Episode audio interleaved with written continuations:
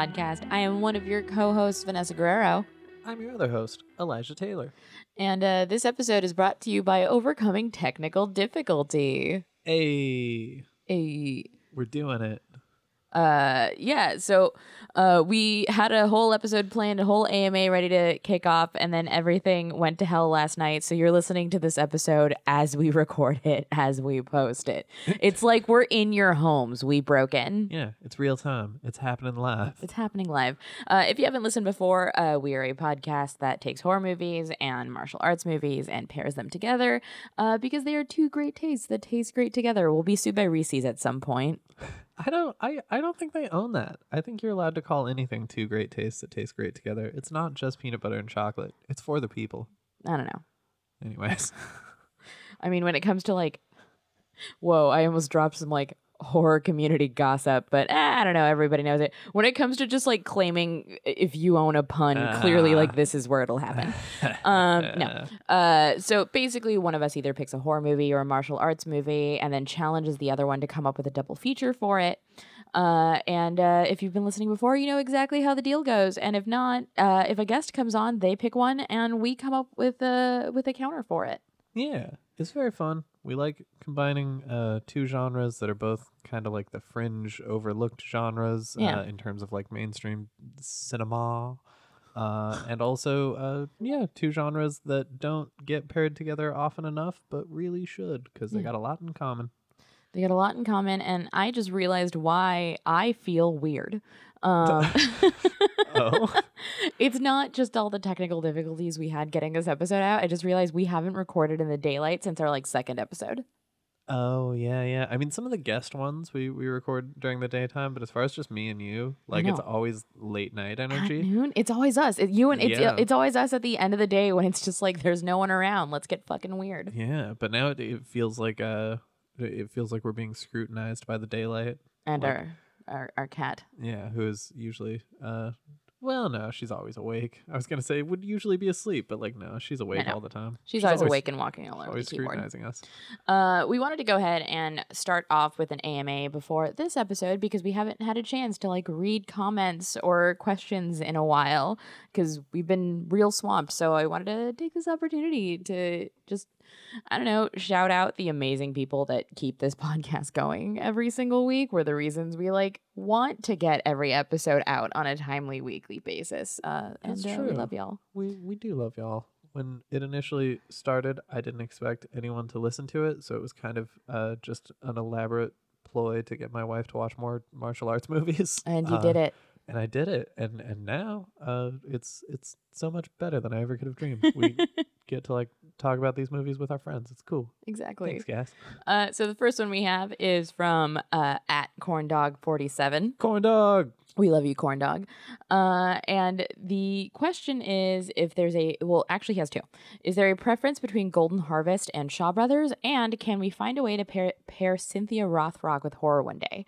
So I can answer the second one immediately, which is we're planning on it. Yeah. No, that's been on the list for a while. Like we both love some Rothrock, so that'll happen for sure. As for the first question, that is such a difficult question because I think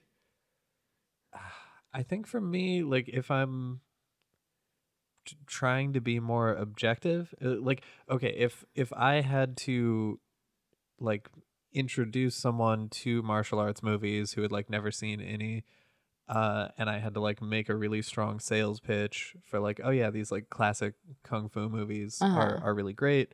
I think more of what I would be showing them is probably Golden Harvest stuff because you get like a lot of like the, you know, like early like Jackie and Sammo stuff in there, like Magnificent Butcher. I mean, a lot of movies that we've covered on here, like Wheels on Meals, Police Story. Like Golden Harvest did these, you know, like all-time greats that have like these really incredible set pieces and stunt work, you know, of course, because like Jackie's team. But there's just like a lot of really cool stuff in there. A lot of like Yuan Wu Ping's like early stuff and like that choreography. And so it's stuff that like I guess feels a little more accessible and like I don't want to say like more legitimate, but it like holds up a little bit differently as like, you know, a movie that you're watching now. Yeah, I wouldn't say it's a question of legitimacy. It kind of feels like the difference between like watching Casablanca and watching a period musical. Okay. Yeah. No, I get what you're saying. Yeah. Because I love Shaw Brothers. It's between the two, you use both to introduce me to martial arts movies. And I have adored everything that comes with Golden Harvest, and I love everything that comes with Shaw Brothers. But I think Shaw Brothers movies require like a little bit more era context than Golden Harvest does. And you have to be like a little more down for like these period costumes and sets and like just this very like specific look and feel that those movies have, and like even like different type of choreography and social construct because there's stuff built into like a lot of the Shaw Brothers plots that like I sometimes don't understand unless I look it up, where I'm like, why is this person upset that X happened? And I'm like, oh, that's like considered to be like an insult or losing face or something or like a dynamic that I maybe don't understand between two people that like of the era and in China at the time doesn't make sense to me. Or like a lot of Shaw Brothers stuff has like relationships with other countries that don't make sense because I don't understand what was happening between we like don't have like the historical context and so like because we went to public school. Well, you went to public school, I went to a private school that was a rip-off.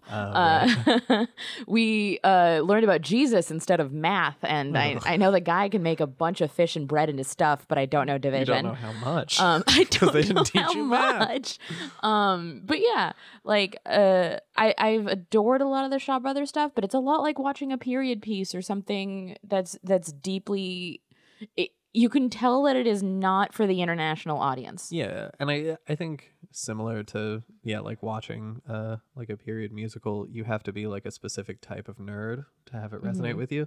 Having said that, I am that type of nerd, so Shaw Brothers all the way for me. Like I like it's a hard question to answer objectively, but like I don't need to be objective because it's an opinion, and like Shaw Brothers 100%. Like those are the movies that raised me, and like the ones that I can still just, watch. And obviously there's a ton of Golden Harvest stuff that I watch over and over and over, but Shaw Brothers stuff just like hits a spot in my heart. I don't know. It just, those movies are my dad. I actually was thinking about this question before Corey asked it. I'd been thinking about it for a bit. Because I do get real amped when I see that Golden Harvest logo. But the more I watch a Shaw Brothers production, the more excited I get for these familiar faces, that I am like developing like these obviously one-sided emotional relationships with these actors. Yeah, where I'm just like part of it too. So psyched to see them again and be like, ooh, now he's doing something different from the last one that I saw. Like all the Venom's mob stuff, like seeing that group of dudes just, I do think though, like if we were to list out like our favorites, I think you're definitely on the Golden Harvest side because you got like Rumble in the Bronx, Drunken Master, Eastern Condors. Like you get so much like good Jackie stuff. I'm really split. Yeah. I'm split between mom and dad. That's a good way to put it. All right. And then our next one is from @chance_second. So can we just say Dead Heat and BioZombie or Dragonhead and Hereditary? And that's what you want here? Yes, we're also taking suggestions. Yes. And those are some fantastic pairings. Dead Heat and BioZombie is super fun. I think that like, actually no, both of them. I was going to say Dead Heat, but like also BioZombie. Those are two really great movies that still like kind of don't get the love they deserve as far as just being like really fun and creative zombie movies. I love BioZombie. I think they should both be in more conversations about like I don't know, all-time zombie movies, or even just like recommended as like, okay, you've seen Night of the Living Dead, check out some weird stuff. I smell a zombie mini-sode. Ooh, zombie mini-sode, which I've been wanting to have anyway because I've been having like a moment with zombies ever since we watched The Girl with All the Gifts for the Rosie Marks episode. That's true. I've been thinking a lot about zombies and horror and like everything we thought that would happen in a pandemic and then everything that we actually did.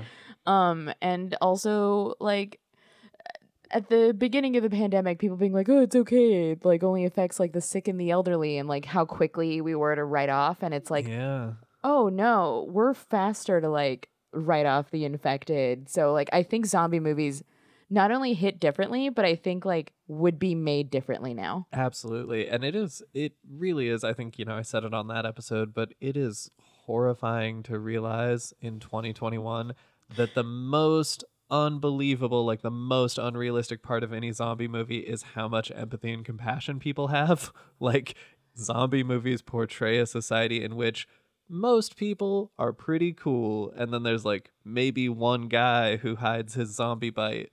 Realistically, we now understand that, like, it's a lot of that guy. Like, 5 out of 10 people are like, I don't believe in zombies. Like, you're literally turning into a zombie. Nah, that's a government conspiracy. Like, it's also nice to know that the other 5 out of 10 are like, I don't know, the dude with the shotgun that rises up to be a hero. Like, the percentage is real different than we thought it was. Yeah.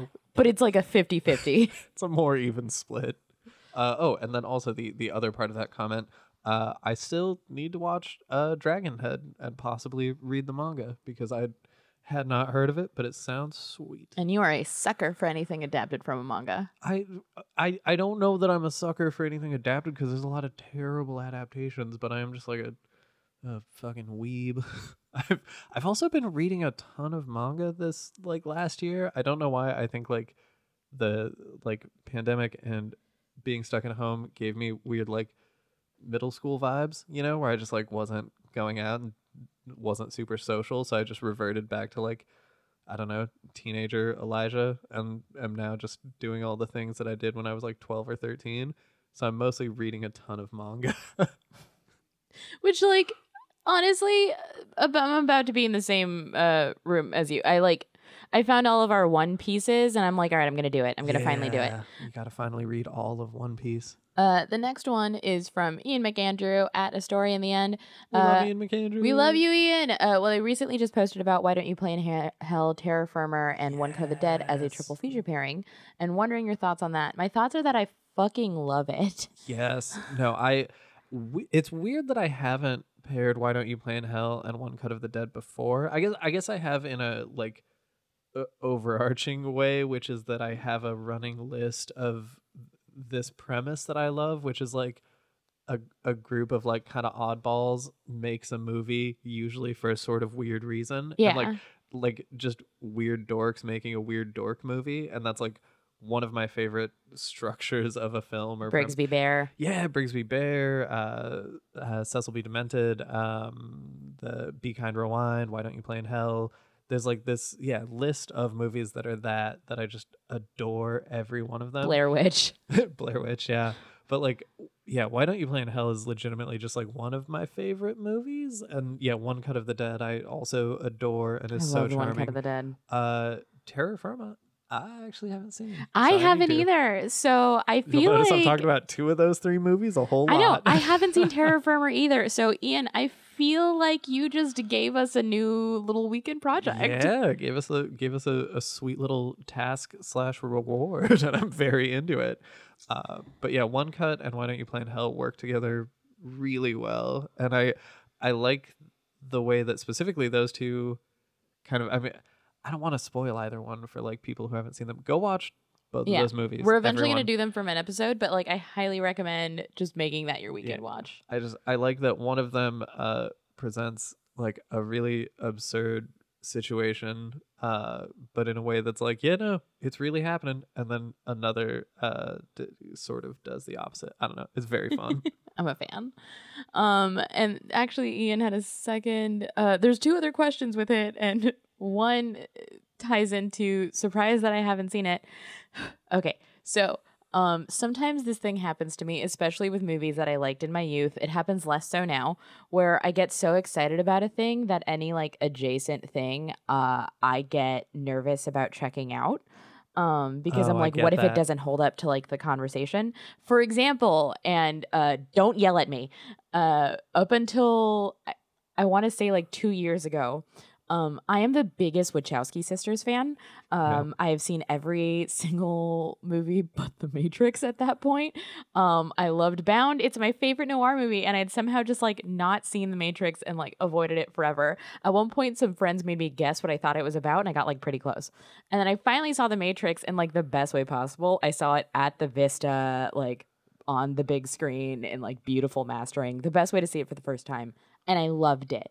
So now I'm trying to watch those movies I was afraid to watch, because I was like, oh God, what if it doesn't hold up to those expectations because my anxiety is ridiculous. So he wanted to know what my thoughts were on the Waxwork sequel that I have not seen. Oh, dang. Okay.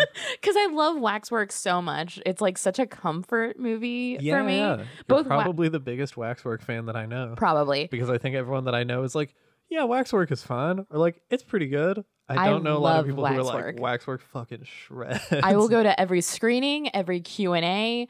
Like China and Waxwork is just one of my favorite characters, period. I really love Waxwork, and I haven't seen the sequel because I've just been like, nervous about it. Yeah. So I think I'm finally going to do it. And I think I'm going to do it in the most kicking and screaming, ridiculous way, in that we always do sequels before we actually do the movie. Which fun. Which is also this episode. Which is also this episode. And then the other one was if there's a mentor, teacher, or master that was an encouragement to us on our path. And I literally just told you about mine. I had a high school teacher. His name was Sun Kim. What up, Mr. Kim? And he was my teacher, but I didn't know that he and the English teacher had a production company together. Yeah. And I was a ne'er-do-well, and Mr. Kim was constantly trying to keep me out of trouble. And so a couple weekends he would hire me to like help out on these like little productions. And one of them was starring Doug Jones. So I like spent a month as an 18-year-old getting Doug Jones coffee. Nicest dude alive. Cool. So sweet. Like he'd remember every detail about me every time that I came back. But yeah, it was Mr. Kim, because he got me into just... We did not have the same taste in movies at all. His was very conservative, and I would get in trouble for drawing ladies' butts on my books. But he like made me fall in love with like everything that goes on behind the scenes, and he's the reason why I see every production to its finale, even if I don't like it, as like a pure miracle, because every time something ends up on a screen, it's a miracle. Yeah. So... it'd definitely be Mr. Kim. Why am I weepy this early in the episode? That's good though. Thank you. Yeah. Mr. Kim sounds awesome. Yeah. And I'm glad that you had that influence. And I shot a sticky dart at his forehead once. Nice. Yeah. Yeah. I don't know. I mean, I have like learned to fight from various people, which is very cool, and I'm grateful for that. But there's not. Like one particular relationship, I guess, in that regard, that was like, oh yeah, this like, shaped who I am, I guess. Because even like when I started fighting professionally, I was like in my mid late 20s, and so I'm like super grateful for like the opportunities, but it wasn't so much like, oh yeah, this like turned me into a different person. I think like ultimately. In terms of like mentor, teacher, trainer, anybody, just my mom, yeah. She's the one who got me into horror and martial arts movies, and also like was encouraging me at a young age to like pursue learning martial arts. She's like, I think you'd be really into it. Like you should try fighting sometime. And I'm like, no, I'm not an athlete. And I, in retrospect, wish that I had like taken her up on her offer to like put me in martial arts classes when I was a kid, because then I'd be way better at fighting now. Especially because she was a bruiser herself. Yeah, she was like known for being a very good fighter, and I definitely watched her beat up a couple of grown men at various points in my childhood because they were overstepping. She beat the hell out of one of our neighbors once because the neighbor like mouthed off to my sister, who, was a literal child, and the neighbor, was saying some shit they shouldn't have. So my mom went over and like knocked on the door and was very like sweet and just like, hey, I, live across the hall. Like my daughter said that you said this. Is that true? Like, did you say that to her? And she's like, yeah. And she's like, okay. And then beat the hell out of this person in their home. And, my favorite part of that story was that the next day my grandmother was coming over to visit and saw the woman who had, gotten beaten up. And my grandma had no idea, like, what the context was. She didn't know that her daughter was the one who did this to this woman. Didn't even know the woman, and was my grandmother herself just a deeply, like, inappropriate person who will just say, hi, Grandma. Yeah. Saw her and said, wow, what Mack truck hit you? Because she just saw a lady who had clearly been in a fight and was like, your little mom. Yeah, and was like, damn, you lost. But yeah. Anyways. So I guess, yeah, my grandma, my mom, my older sister, all the people who got me into all the stuff that I'm into today. Yeah. And that actually inspired my pick for this week. Yeah. Because you and I were talking about comfort movies. And again, I'm a massive horror fan, but it was something that I found like later than Elijah. I think most people found later than Elijah because when I was 9, my favorite movies were things like Five Will Goes West, and I read a lot of Matilda, and Elijah read a ton of Clive Barker in that age. It's true. So I'm picking Elijah's comfort movie when he was 9 this week. So for your feature presentation, I have chosen...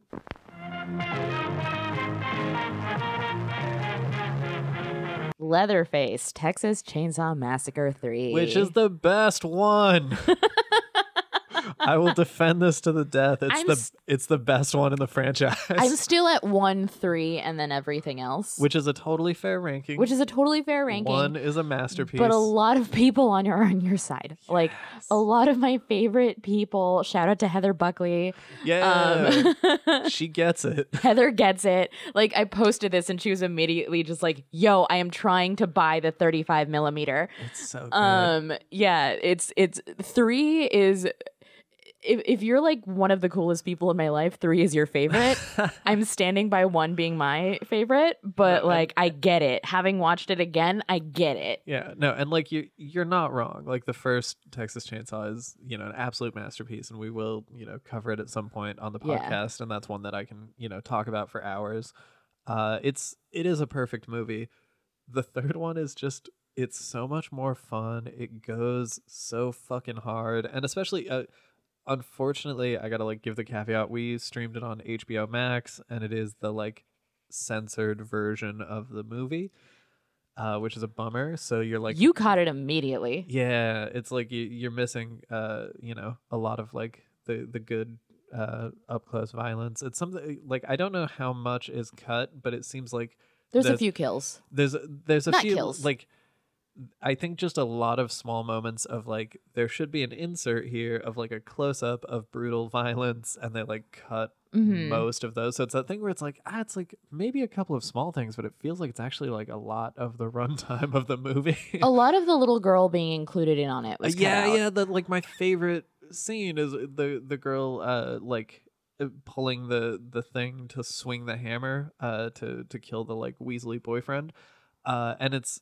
So good because, you know, when do you see like a small child gleefully, you know, kill someone with a sledgehammer to the face? And, you know, she's like cheered on by the family and stuff. And it's just like, haha, yeah, I love doing this. And that scene like is like burned into my memory. And I was really disappointed that was gone. But yeah, if you know, have an uncut version of it, if you have the version that is not censored, it goes way harder. The aforementioned scene with the little girl is awesome. But it also just like, it, you know, fleshes out the family a bit more. You have more of these like wild characters. Each one just like, it's like a... If you took a Near Dark, like Bill Paxton's character, who's just this absolute animal that like tears up every scene he's in, and you made 5 of them, you know, you've got like every character in the family is just like a completely like unhinged maniac that is like I love the family dynamics. I think more in this one than I do the first one. Yeah, and you know, it's like obviously you still get Leatherface in there, but you also get like Viggo Mortensen as Tex, who is one of the best like slasher characters of all time, who awakened something in me. Right? No, because it's Viggo Mortensen possibly at like peak hot. Like, yeah, he is gorgeous in this movie, and he's just like tall, and he's dressed like a cowboy, and he's got those piercing untethered eyes. Hottie. Yeah, but then there's something about like the way he plays it where he's like this beautiful, charming, like cool cowboy. But from the first time he smiles, you're like, I kind of don't trust him, you know? And like, because he shows up as like, hey, I'm a cool, nice guy. You should trust me. But there's immediately something about like, ah, he's sexy, but he's dangerous. Yeah, which is very much his vibe. I can't remember. I think it was in like GQ or Marie Claire or something. I was like reading it in a doctor's office. But there was this like Viggo Mortensen interview that I am obsessed with, in which the interview like went to go meet with him. And instead of like talking about his movie, Viggo waxed poetic over like the insane period of time that a McDonald's French fry is perfect, where he was like, what? He was like, there's such a small window in between the fry being perfect and the fry being garbage, and you just have to like consume it in that time. Oh man. And then he took the interviewer to go visit his gravely ill father, shoot archery, and then talk to some horses. I want to interview Viggo. And the whole time the interviewer is just like asking questions, and Vigo's like, I'm somewhere else.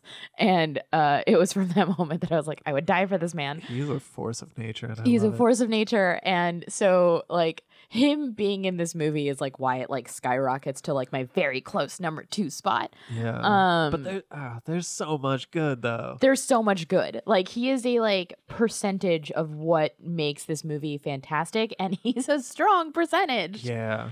And jeans. Oh yeah. Good era of jeans. You know, when denim was stiff and it just held your ass up real high. Yeah. There was a lot of good denim in this movie. Yeah, a lot of good denim on denim action. A lot of good butts.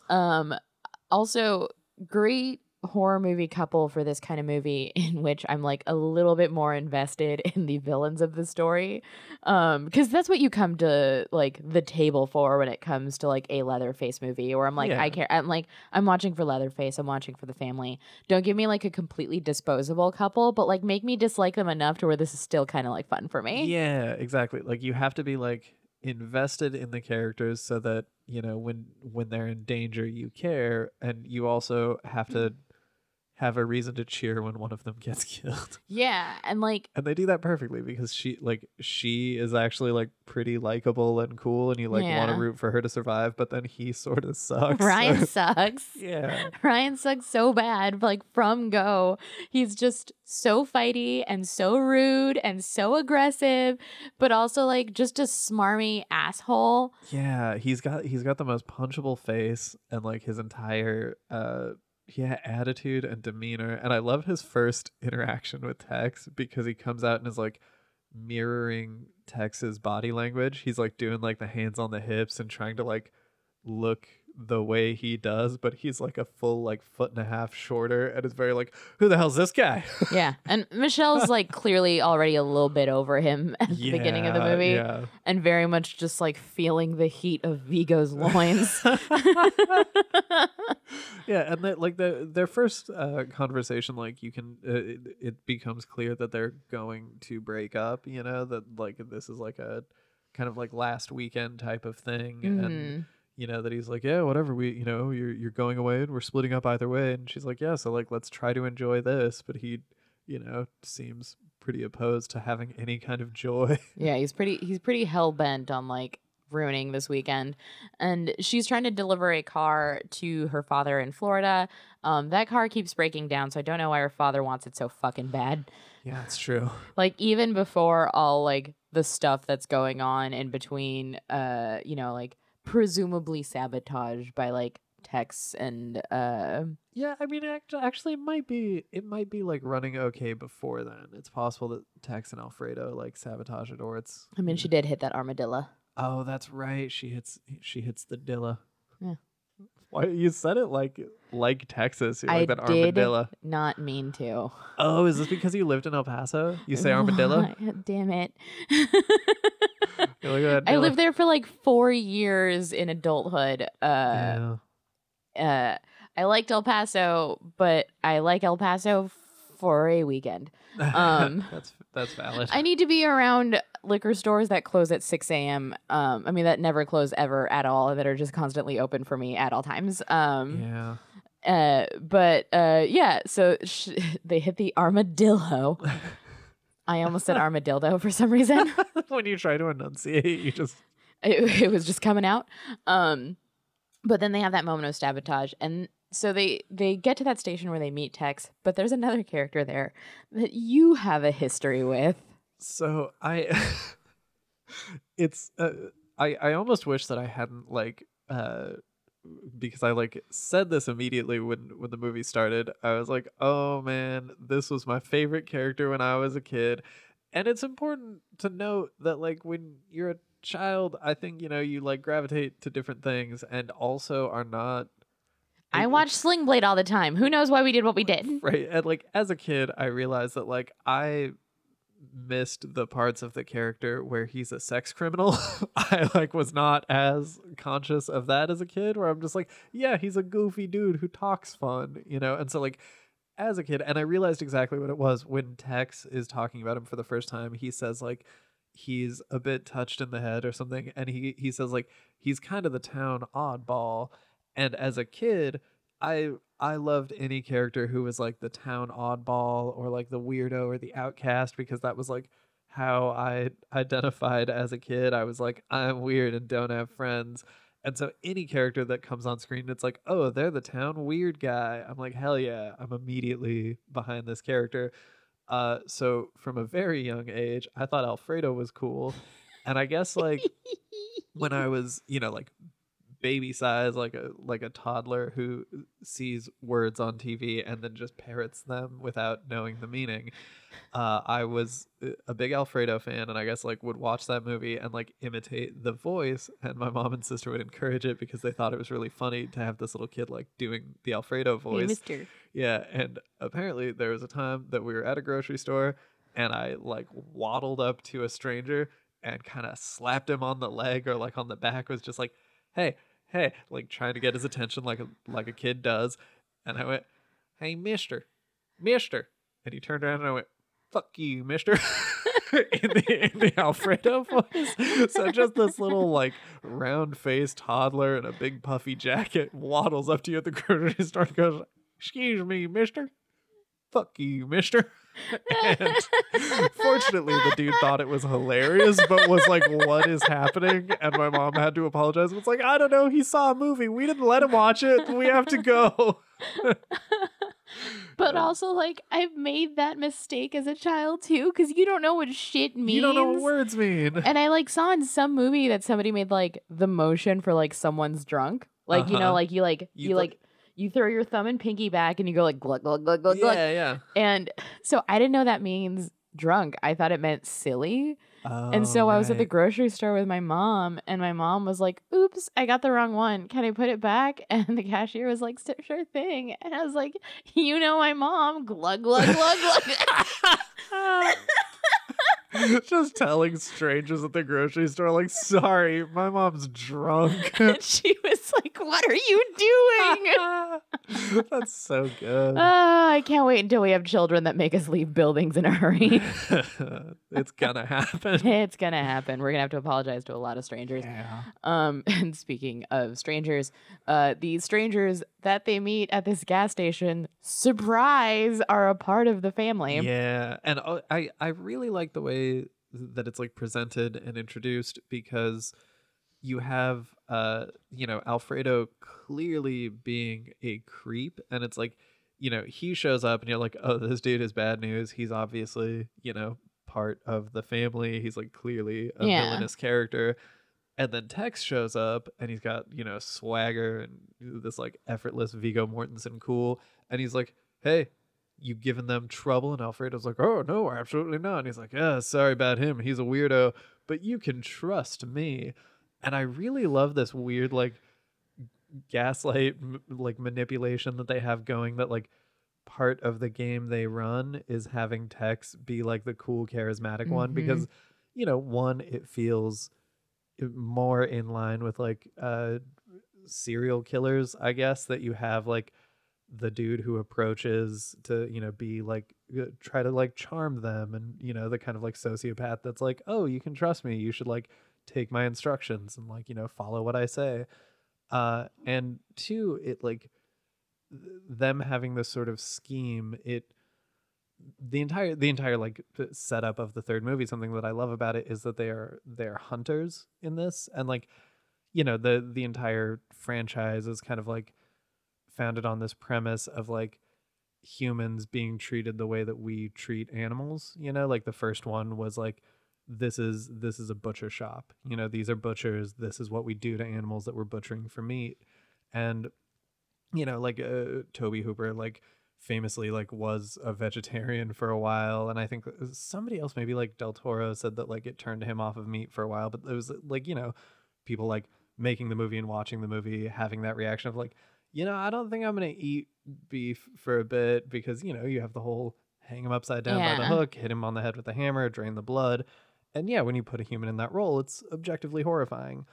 But I thought it was like a very smart choice to like, okay, we've seen, you know, butcher, we've seen butcher shop.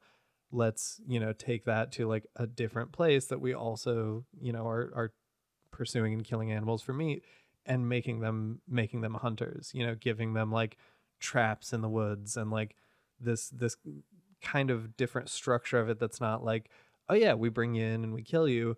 It's like, oh, we wounded them and now we're like following the trail of blood through the woods. And it's part of it is like the sport and the game of it that they enjoy. Yeah. And I really like that whole like structure of it, you know, like from the beginning with Tex saying like, oh no, your map is outdated. You want to go in this direction, and like leads them to the hunting grounds. Yeah. Which also, side note, I realized like until the advent of, you know, like smartphones and like GPS that you keep in your pocket, like there really was a time that like if a cowboy was confident enough, he could just ruin your whole ass life. He'd just show up and be like, yeah, no, go over there. And you're like, but the map says this way. He's like, nah, but I'm a cowboy. And you're like, okay, like I'll do anything you say. Yeah, sure. Cigarette companies tell me you're the coolest guy alive. It's true. No, I get that. And like, I think making it more of a hunt than a slaughter thing is such a good escalation for the third movie.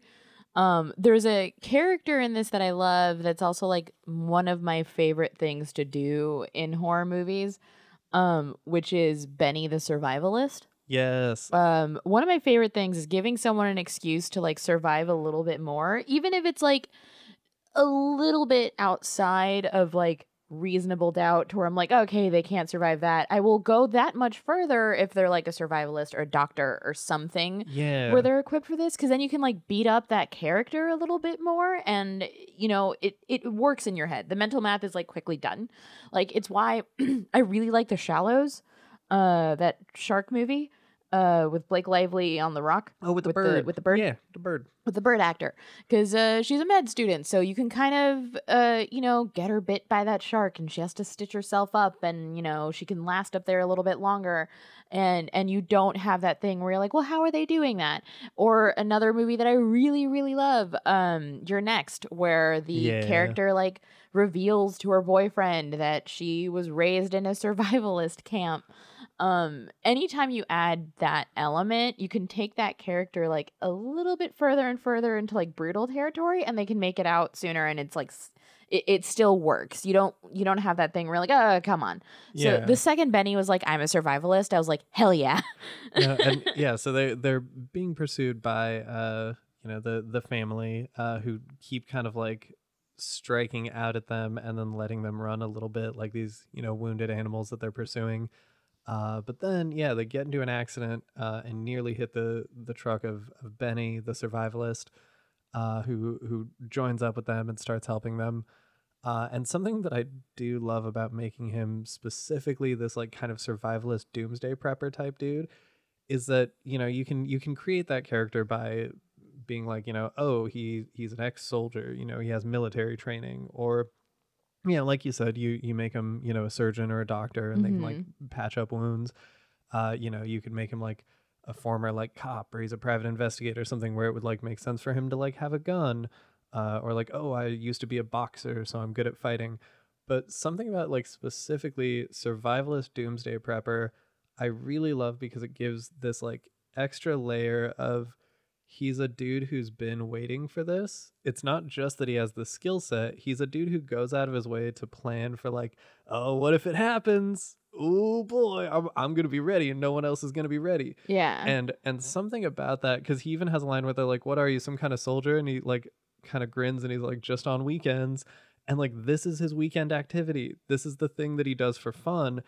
And I love it because it adds this bizarre like gleefulness to it there are multiple times that he's like, you know, fighting or like, you know, attacking or killing a member of the family and laughs. He has this like really just like this jubilance of like, you know, setting a dude on fire and being like, ah, gotcha, fucker. And there's something about that that like, you know, it works with the character, but it also just changes the entire tone of like the third act of the movie, where you have two, like you have your survivors, you know, your like would-be victims, and you have your family of killers, and both are kind of unhinged by the end. Both groups are just like grinning and like wild-eyed. Michelle is laughing. Yeah, she's just in it. She's like, haha, yeah, fuck him up, fight me, like yeah, she's all about it.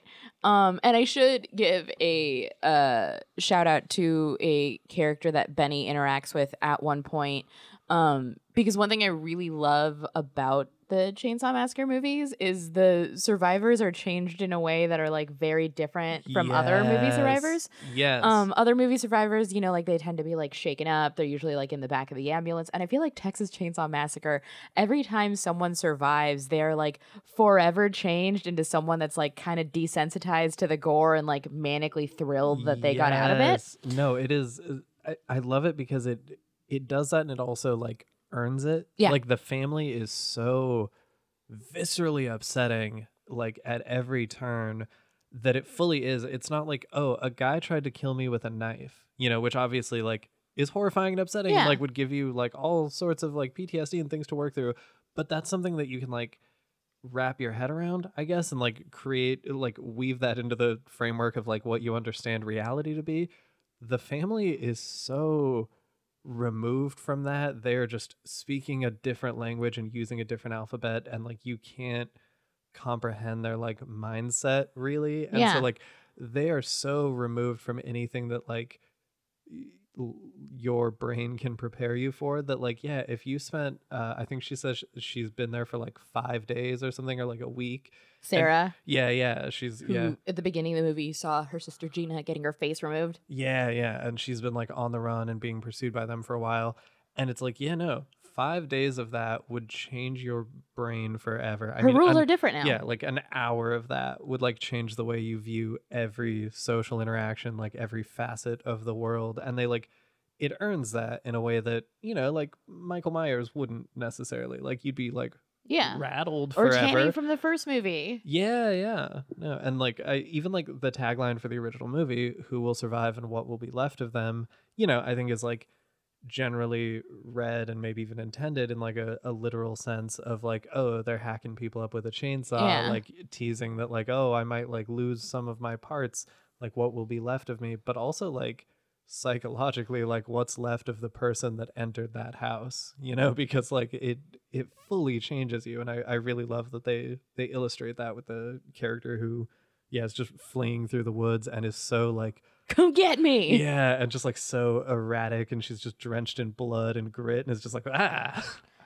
And it's the same thing with like, you know, spoiler to the end, Benny and Michelle, like they're the survivors, they're the ones that like drive off into the sunset, and they're different. Like they are like very, very clearly different from the beginning of the ordeal. Yeah, it ends with them like blasting Alfredo with a shotgun. Benny has had his head lightly chainsawed, so he's just got this lightly chainsawed is my cellar door, I think. Lightly chainsawed. It's a very like pleasant series of sounds. Yeah.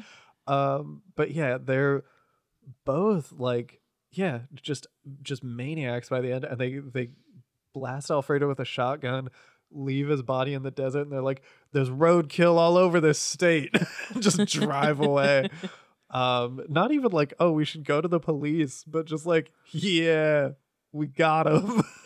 And then they're, where are they even going at that point? Yeah. It doesn't feel like she's like still heading to see her dad or whatever. She's forgotten the car that she was supposed to deliver. She's got a different set of priorities now. They're just gone, man.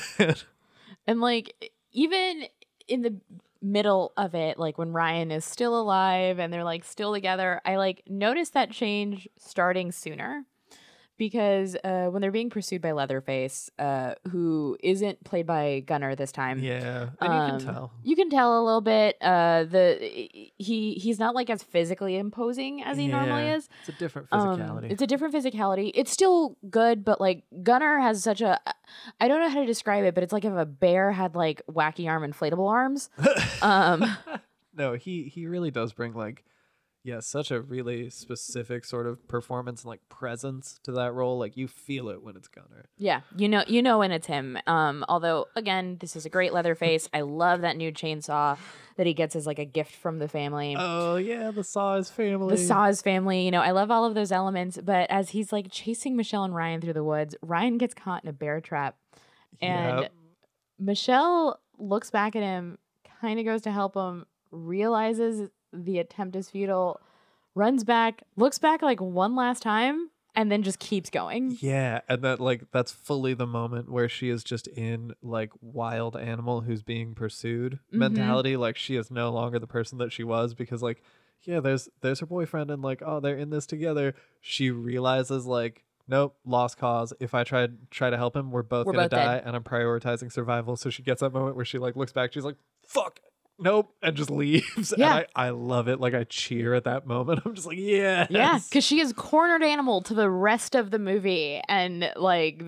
all of the choices that she makes are now entirely based on like making it to the end. Yeah. And like from that moment, even when she's like tied in the chair, she's different. They nail her hands to the chair, and she eventually rips them up, just like pulls the nails out through the hand, which is so gruesome. And that actress does such a great job of just like screaming through the bandages and just like hulking out of her seat. Yeah, and even the screams, like, you know, it's like fear obviously, but there's like a primal element to it where it's not just like they're gonna hurt me, it's just scream. Well, before they kill Ryan, it's, ah, they're going to hurt me. And then after they kill Ryan, it's fight me, fucker. Yeah. No, it's so good. And yeah, the entire scene, like once you're at the house with the family, the fucking grandpa, dude, they reference their grandpa. They're like, oh yeah, we got to get like fresh blood for grandpa.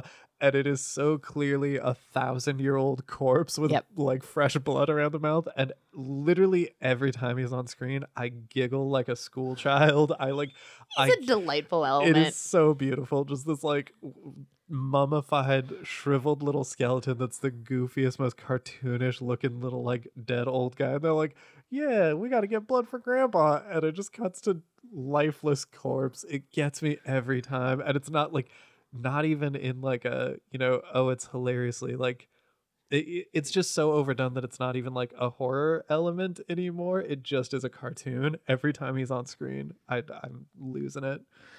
It's an element of like, it's something that I always find funny in a movie where a grandparent is so old that they're just like a husk of it. Like, yeah. I think even Tina Fey like made one a puppet once. Yeah, yeah. Like anytime someone like hits that age and then it just becomes like a husk, it's always such a like cruel sense of humor that I find hilarious. And so the grandpa was making me giggle every time.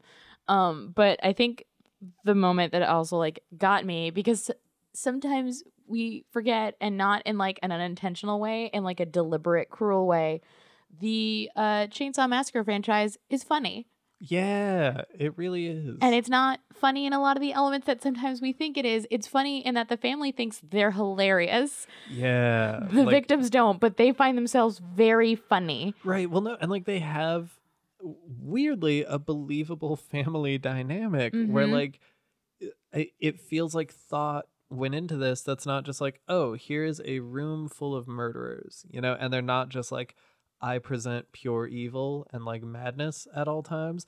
Like they live there. Like you can see them having lives outside of the moments where they're like killing and eating people. Like they have conversations. They like, you know, they have a family dynamic. They make jokes. They crack each other up. And it like, you know, it feels like you're at a family dinner at just like a real fucked up family's house. Yeah. And so like the scene that gets me is when she's like begging the mother who wheels in to help her, and she like holds her hand to her stoma and basically like threatens her back as like, oh, you thought I was the gentle one. Yeah. And it always like kind of gets me too, because it's like, why in this entire room of people would you think this one is going to help you out? Why do you assume that there's one person here who's like fine with like who can exist in this environment, but then be like, oh no, we got to let her go. And like, the fact that she like responds like that, where she's just like, shut the fuck up, is like, yeah. It's comical to me because like she's used to that reaction. Yeah, it's true. It does like add. She's tired of it. Yeah, like you can just immediately tell from context that like, yeah, this happens every time. I also love the I think he's the father that has the prosthetic hand, and there's just like a weird additional layer of characterization for him, in which he's like, he's been shot, he's bleeding, and earlier he says something about like, you know, I love technology. Technology's our friend. But then he's like been shot and he's like looking at his prosthetic hand and looking at his blood. And he's like, God, make me machine, like get rid of this meat or whatever. And just like resents his human form and wishes that he was like all mechanical and was all technology. And it's weird because like they don't have to add that element, but they do. And immediately I'm like, I love this additional layer of like psychology and madness to this character. Like it just makes him so much more unique among horror villains that like, you know, we don't have an origin story in which we find out that like he's always dreamed of becoming a machine, but like you get one line of dialogue and you're like, all right, there he is. That's all I need. Yeah. There's a lot of those thoughtful elements to where it's just like it's so not fed to you. Yeah, no, but like it gives you so much context and like characterization of this family that like every one of them could lead a horror movie on their own. Like like Tex could be the only antagonist and it would be like an amazing slasher flick. You know, you could have just the father with the prosthetic hand who's obsessed with technology. You could have just the little girl who's like, you know, stabbing people and killing them with hammers and stuff. And you're like, any one of them is enough. And the fact that we get all of them is just such a treat. And their dynamics in between each other. Yeah. Wow. And like the final scene in which we like create these dynamics in between these characters and then mush them together, in which Benny comes in and, you know, like shoots everyone. And we end up in that fire. We end up in that like body bog that I adore, because any other movie would be like, all right, we'll make this like, we'll wrap it up pretty quickly. Like he gets his final kill in, you know, they get like an, oh my God, are you okay? And, you know, we're done. The audience got what they came here for and we're done. Not this movie. We're in that bog for a fucking while. We're in it for a while. We get like a great wrestling match in between Benny and Leatherface, and then the chainsaw is just like flailing wildly in the water. Yeah, which I love. And like Benny gets lightly chainsawed. Just a bit. But the whole time you have Michelle like, you know, like slapping the ground and just like an animal, like cheering and laughing, and like Benny's struggling. So at this point it's not even that like Benny has such a one-up, is she's just like, no, like I mean ostensibly indulging in the chaos, right? Like Benny loses that fight, like for all intents and purposes he is the loser. He survives, we find out later, but in the moment he seems very much dead. And like, you know, if you're going round for round, he definitely lost that round. Yeah. But she's just on the sidelines like, yeah, fight him, kill him. And it is such a primal, like animal thing that she's just like, she's like on all fours. Yeah. And at this point, she could be running. She could still like, you know, just like prioritize survival, or she could be like trying to help or attack Leatherface. But it's fully just like she's a spectator to violence at this point, and she is into it. She's just like, yeah, fuck him up. Yeah, because then she like kills Leatherface, and we have that like fantastic ending scene where, you know, the truck pulls up and she's ready to fight again, but this time it's Benny, and surprise, it's Alfredo, and they drive off into the sunset. And of course it wouldn't be a Chainsaw Massacre movie if we didn't have the tease at the end that Leatherface was alive the whole time. Of course, you can't kill Leatherface, he's too big and strong. But what on earth could we possibly pair with this movie? Oh man. I do want to real quick also highlight the scene where Leatherface is using his little CNC learning device. Yes. And it shows like a person who is sad, and it's like, type in what this is, and he just types in FOOD, and it's such a good moment because it really does it's very comical and feels even in the moment like it's played for laughs, but it also does emphasize that their brains work different. They are from a different plane of reality where you see an image of a person and you're like, yes, food. Really great scene. But this was a tough one for me because I do have such a love for this movie that the temptation was there to really overthink it. And of course, there's the possibility of do I pair it with something else that I loved as a kid and make it two comfort movies, but then that's just my stuff. So I think I still don't necessarily know what I'm gonna put with the first one, which is kind of folk horror, and maybe I'd lean into that. The second one has a pretty good chainsaw fight at the end, and so I would definitely want to put Tiger on beat with that.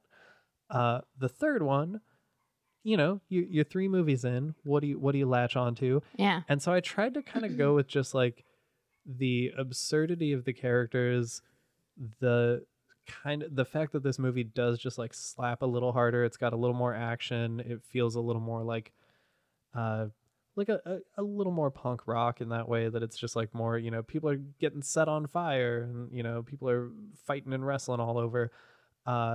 And also things are being made out of human skin. Yeah. So I went with the Shaw Brothers martial arts horror classic, which is both kicking and screaming.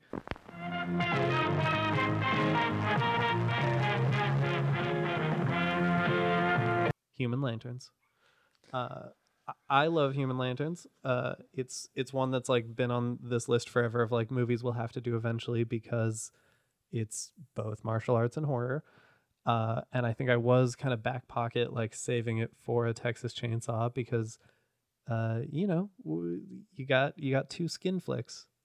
I stole that joke from Vanessa. She said it before the podcast. I let you have it though. I know. I was gonna let you have it. You didn't even have to credit me. No, but I want the people to know my wife is very smart and funny. She's very cool. Oh, I like when you're nice to me, which is all the time. I was gonna say there's an implication there. I realize there's an implication, so I need to say Elijah's nice to me all the time. Yeah. But I hadn't seen Human Lanterns before, and I love this movie. Literally within the first 30 seconds I was like, this is a perfect pairing because it immediately opens with people being skinned. Yeah, being skinned, and there's some weird big wheel that we never fully see what it does, but it maybe grinds people usually somehow. You can use it for flour, or also when you're grinding soybeans to make soy milk. So is he grinding their bones to make his bread? I don't know. He's doing something with blood up in there. Yeah, I don't know. He's making bloody. Some kind of pulp. Yeah. But yeah, it's a rock that spins on another rock, and so you'd put the soybeans in on top, and then you would turn it, and then the mash comes out the bottom. Very cool. I never knew what that thing was. I was just oh, you got a big grinder. But his is filled with blood and skeletons. Some reason. And it's.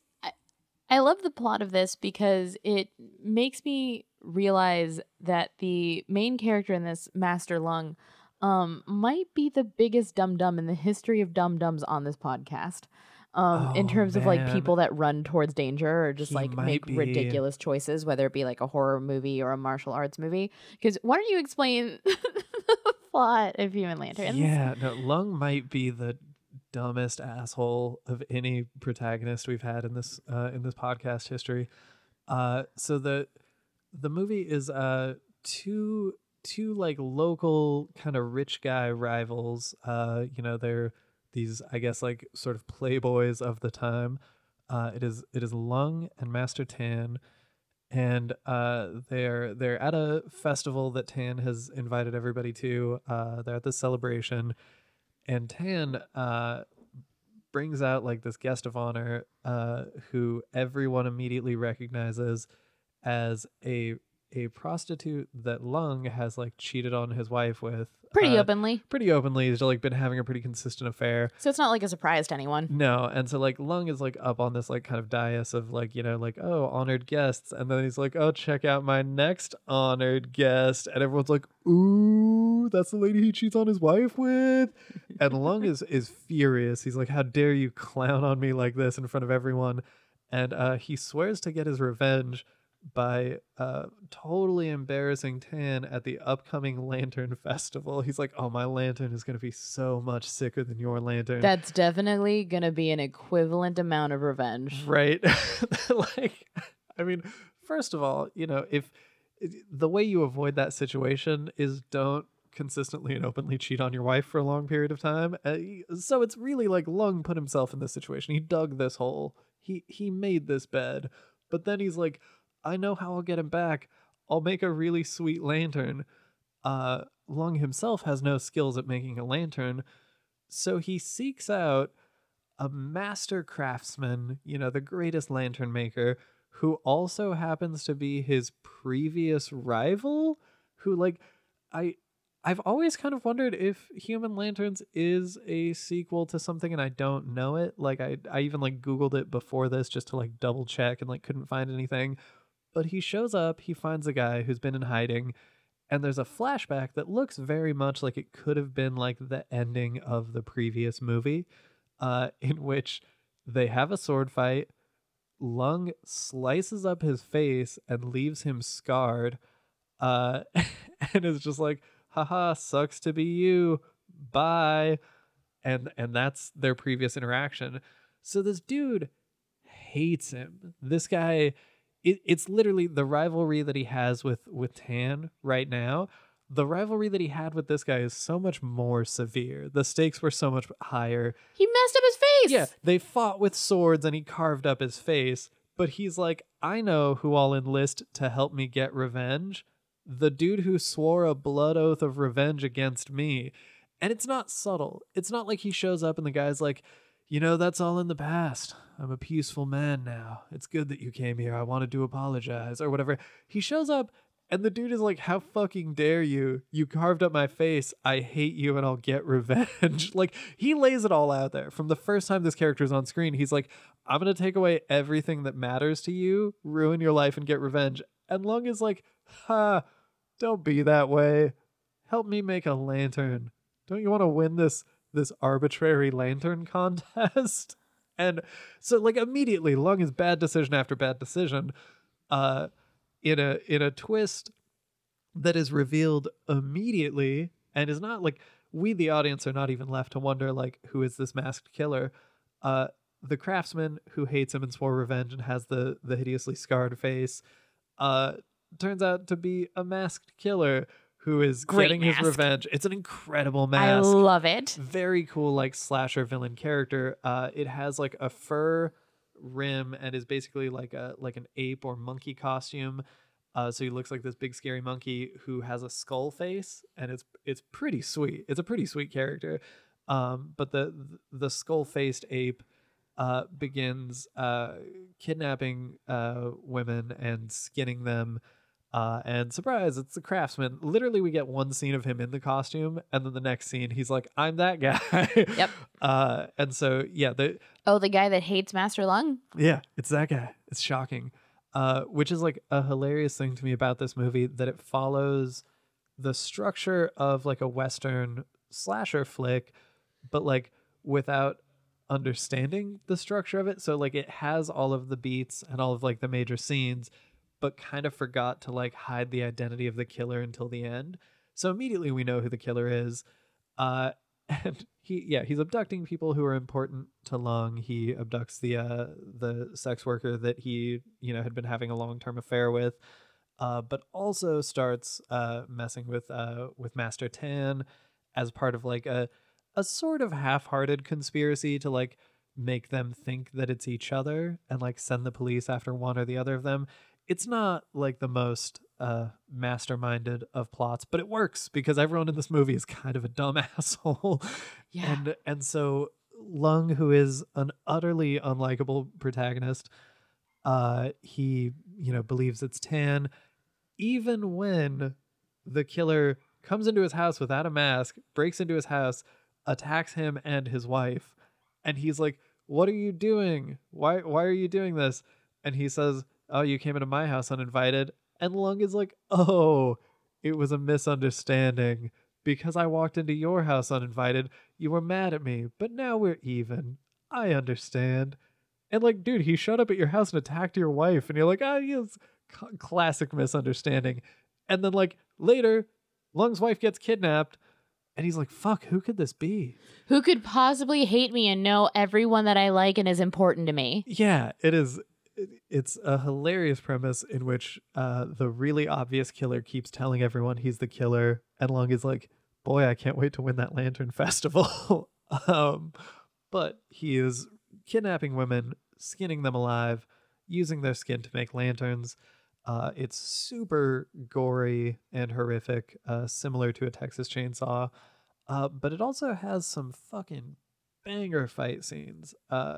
The final fight, in which he is this unstoppable juggernaut of a slasher villain, very much, you know, your Jason Voorhees or your Mike Myers character who is, yeah, kind of like physically imposing, but also just cannot be killed. Like, they slash him, they stab him, they hack this dude up for a while and finally set him on fire. You know, similar to how a lot of slasher villains are dealt with, but also specifically Tex in, you know, Leatherface. Yeah. But yeah, it's really fun because it does give you the thing that like I always want, and I think only this and Dreadnought have done, which is that you get like your iconic slasher villain, you know, you get your Freddy Krueger, your Jason, your Michael Myers, your Leatherface, but they know martial arts, and so instead of like running from them and like maybe you set a trap or you like you hit them with a shovel or whatever, there's a protracted martial arts duel where it's like, I just gotta fight this guy and he's really good at fighting, and I just always want that to be the case because it's my two loves. Yeah. So yeah, this is a movie that, you know, does the thing that I adore, but there's also a really, really good fight scene between Lung and Tan that just like, even removed from the context of the movie, I love as a scene, because you have these two asshole rich guys who are both like martial arts experts have a really, really sick fight where it's like Master Tan has this long axe and it's really cool axe choreography, but just like a legitimately beautiful fight scene. And the way it ends is the masked killer with the face of like a skeletal ape shows up and attacks Tan, and they're all like, oh shit, I guess it wasn't you. And it's the like the cinematography deduction. Yeah, the cinematography of the scene where like the slasher villain shows up and attacks Tan is like really, really gorgeous. There's like one shot in particular that I would just be like a cool like desktop background or something, where they're like, this is a beautiful movie. Yeah, and they're like up on the balcony and you've got this really like eerie figure. Like, the villain really is like his movement and his costume, but he's like a creepy dude and he's just grabbing this like kung fu guy by the throat, and it's really good. It's good stuff. But yeah, tell me your thoughts. I'm sorry, I'm just like talking about movies I love, and I love watching you talk about it, and I adored this movie. I loved like the choreography was stunning, and Master Lung is a huge knucklehead, but both in its villain and like what he does with his victims. I love this movie. Yeah, it's so fun. Like the scenes in which he like has them tied up and he's like skinning them feel very like slasher, but also in some elements kind of giallo in the way they're shot. Oh yeah. You know, like you just see like the gloved hands working, and you know, like the blade and yeah. It does have like, yeah, kind of those elements. You're right. It has they're not as overt, but they're there. But then you like see the lantern creations, and they're actually pretty. They're really cool lanterns. Cool looking. Like, they're really good looking. Like, that would definitely win a contest. And I was actually talking to someone about this the other day, where a lot of the times when something is like hyped up to be great in a movie, where it's like this great work of art or this song or poem or whatever it may be, it usually doesn't actually like come up to par. Like they're they're like, eh, it's fine. Like where it's like, this is the greatest sandwich ever made. And it's just a fucking PB&J or something. Yeah. But the lanterns are actually like fantastic. So it's like, maybe there is a point as to why he like wants gentle human skin. Like maybe it's the right move. But it not only felt like a perfect pairing, but something that I would like love the shit out of if I found organically. Ooh, yeah.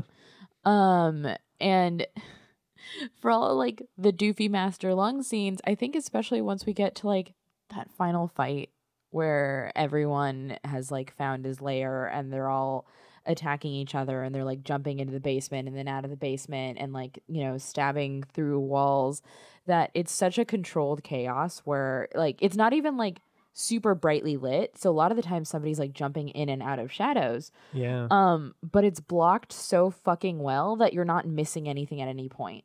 And it's like we just got like this nice wide shot of everybody knowing exactly where they're supposed to be, that like on anything else would feel like I'm watching like a hockey game or something where I'm just like, where's the fucking puck? Right. But it's just so balanced. No, it's so well done. And it like it's one of the very few movies that does like kind of give me hope that like martial arts and horror can like coexist in a single piece, because I think they pair very well, you know, as double features.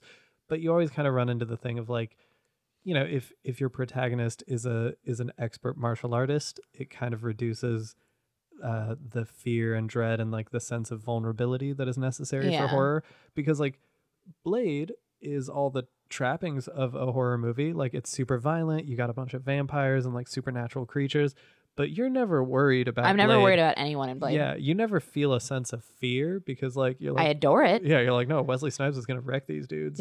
But like this one, wreck these motherfuckers trying to skate uphill in ice skates. Yeah, some motherfuckers always trying to do it. God, I love that line. Anyways, and it's from his brain. It's just a thing that Wesley Snipes says. He's just on the phone. He's like, you know, man, some motherfucker's always trying to ice skate uphill. And you're like, really? That's just like in your regular vernacular? That's just how you just invented that phrase? Fuck, I love Wesley Snipes. Wesley Snipes is brilliant, man. I hope he punches me someday. I'm just, anyways, yeah, like, you know, in most movies that have like elements of horror and martial arts, you don't necessarily feel like it like fully delivers on both counts. And like the villain in this, he's a good slasher villain. Like he's a scary dude. And you know, that last scene, it's like, oh hell yeah, cool ass martial arts set piece, but his movement is like frightening, like his weird kung fu style where he'll like skitter across the floor. He like feels kind of ethereal. And like, I don't know, I think it has moments that are effective of both. I think that it like doesn't understand how to be a slasher movie. So if it did that better, you know, it's not perfect is what I'm saying in terms of being martial arts and horror, but I think there's room there where like you can see a version of this movie that is like an effective slasher and a good martial arts movie. It has like the moment where Lung has his revelation where he's like, oh no, you mean the killer is, and it's like, it's been him this whole time. And he has a series of flashbacks, but it comes again a full like 40 minutes after the audience has been shown who the killer is and after the killer has basically announced that it's him. Yeah. So like you get that trope, you get the scene, but it like doesn't quite land. And then there's also the moment where they're fighting him and they like rip his mask off.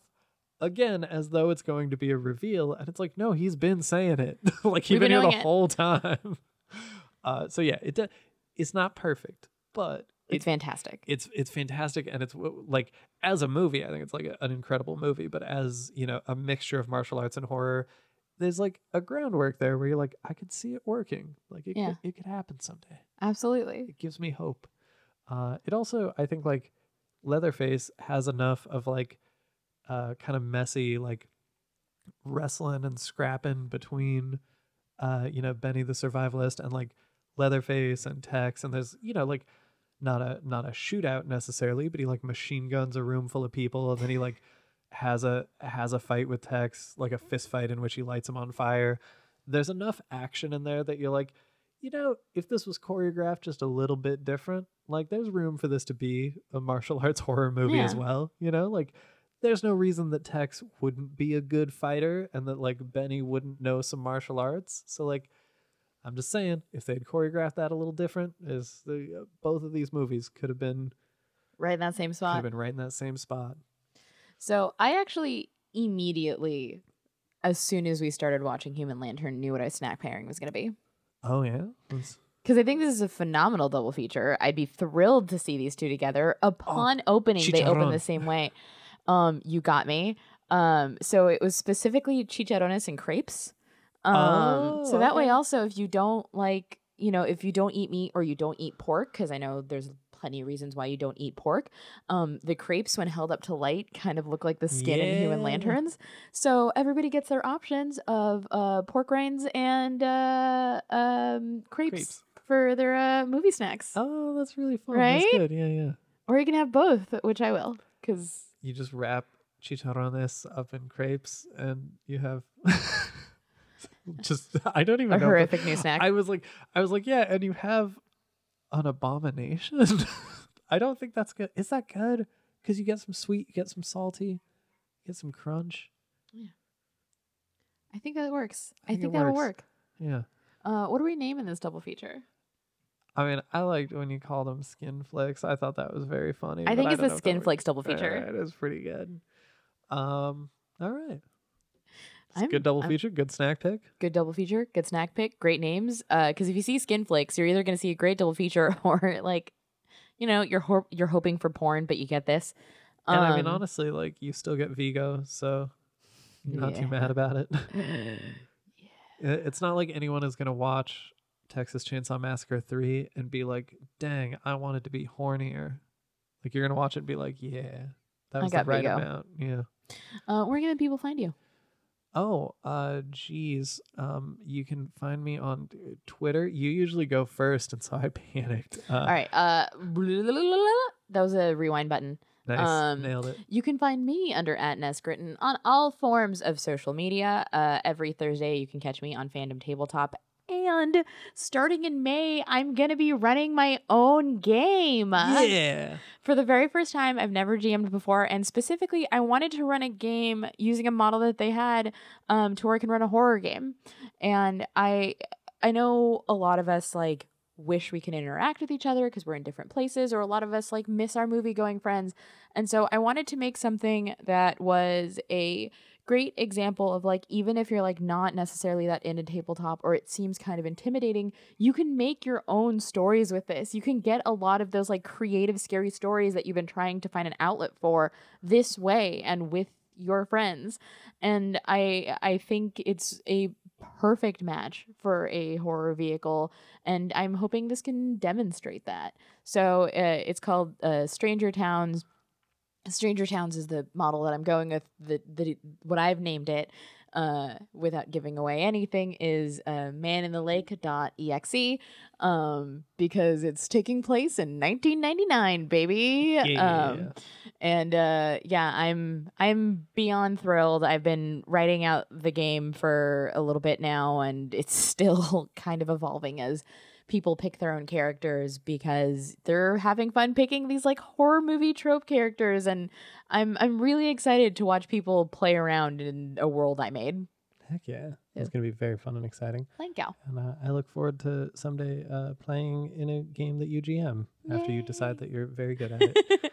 And you can find the podcast under Kick Scream Pod on all forms of socials, and we love hearing from you. Yeah.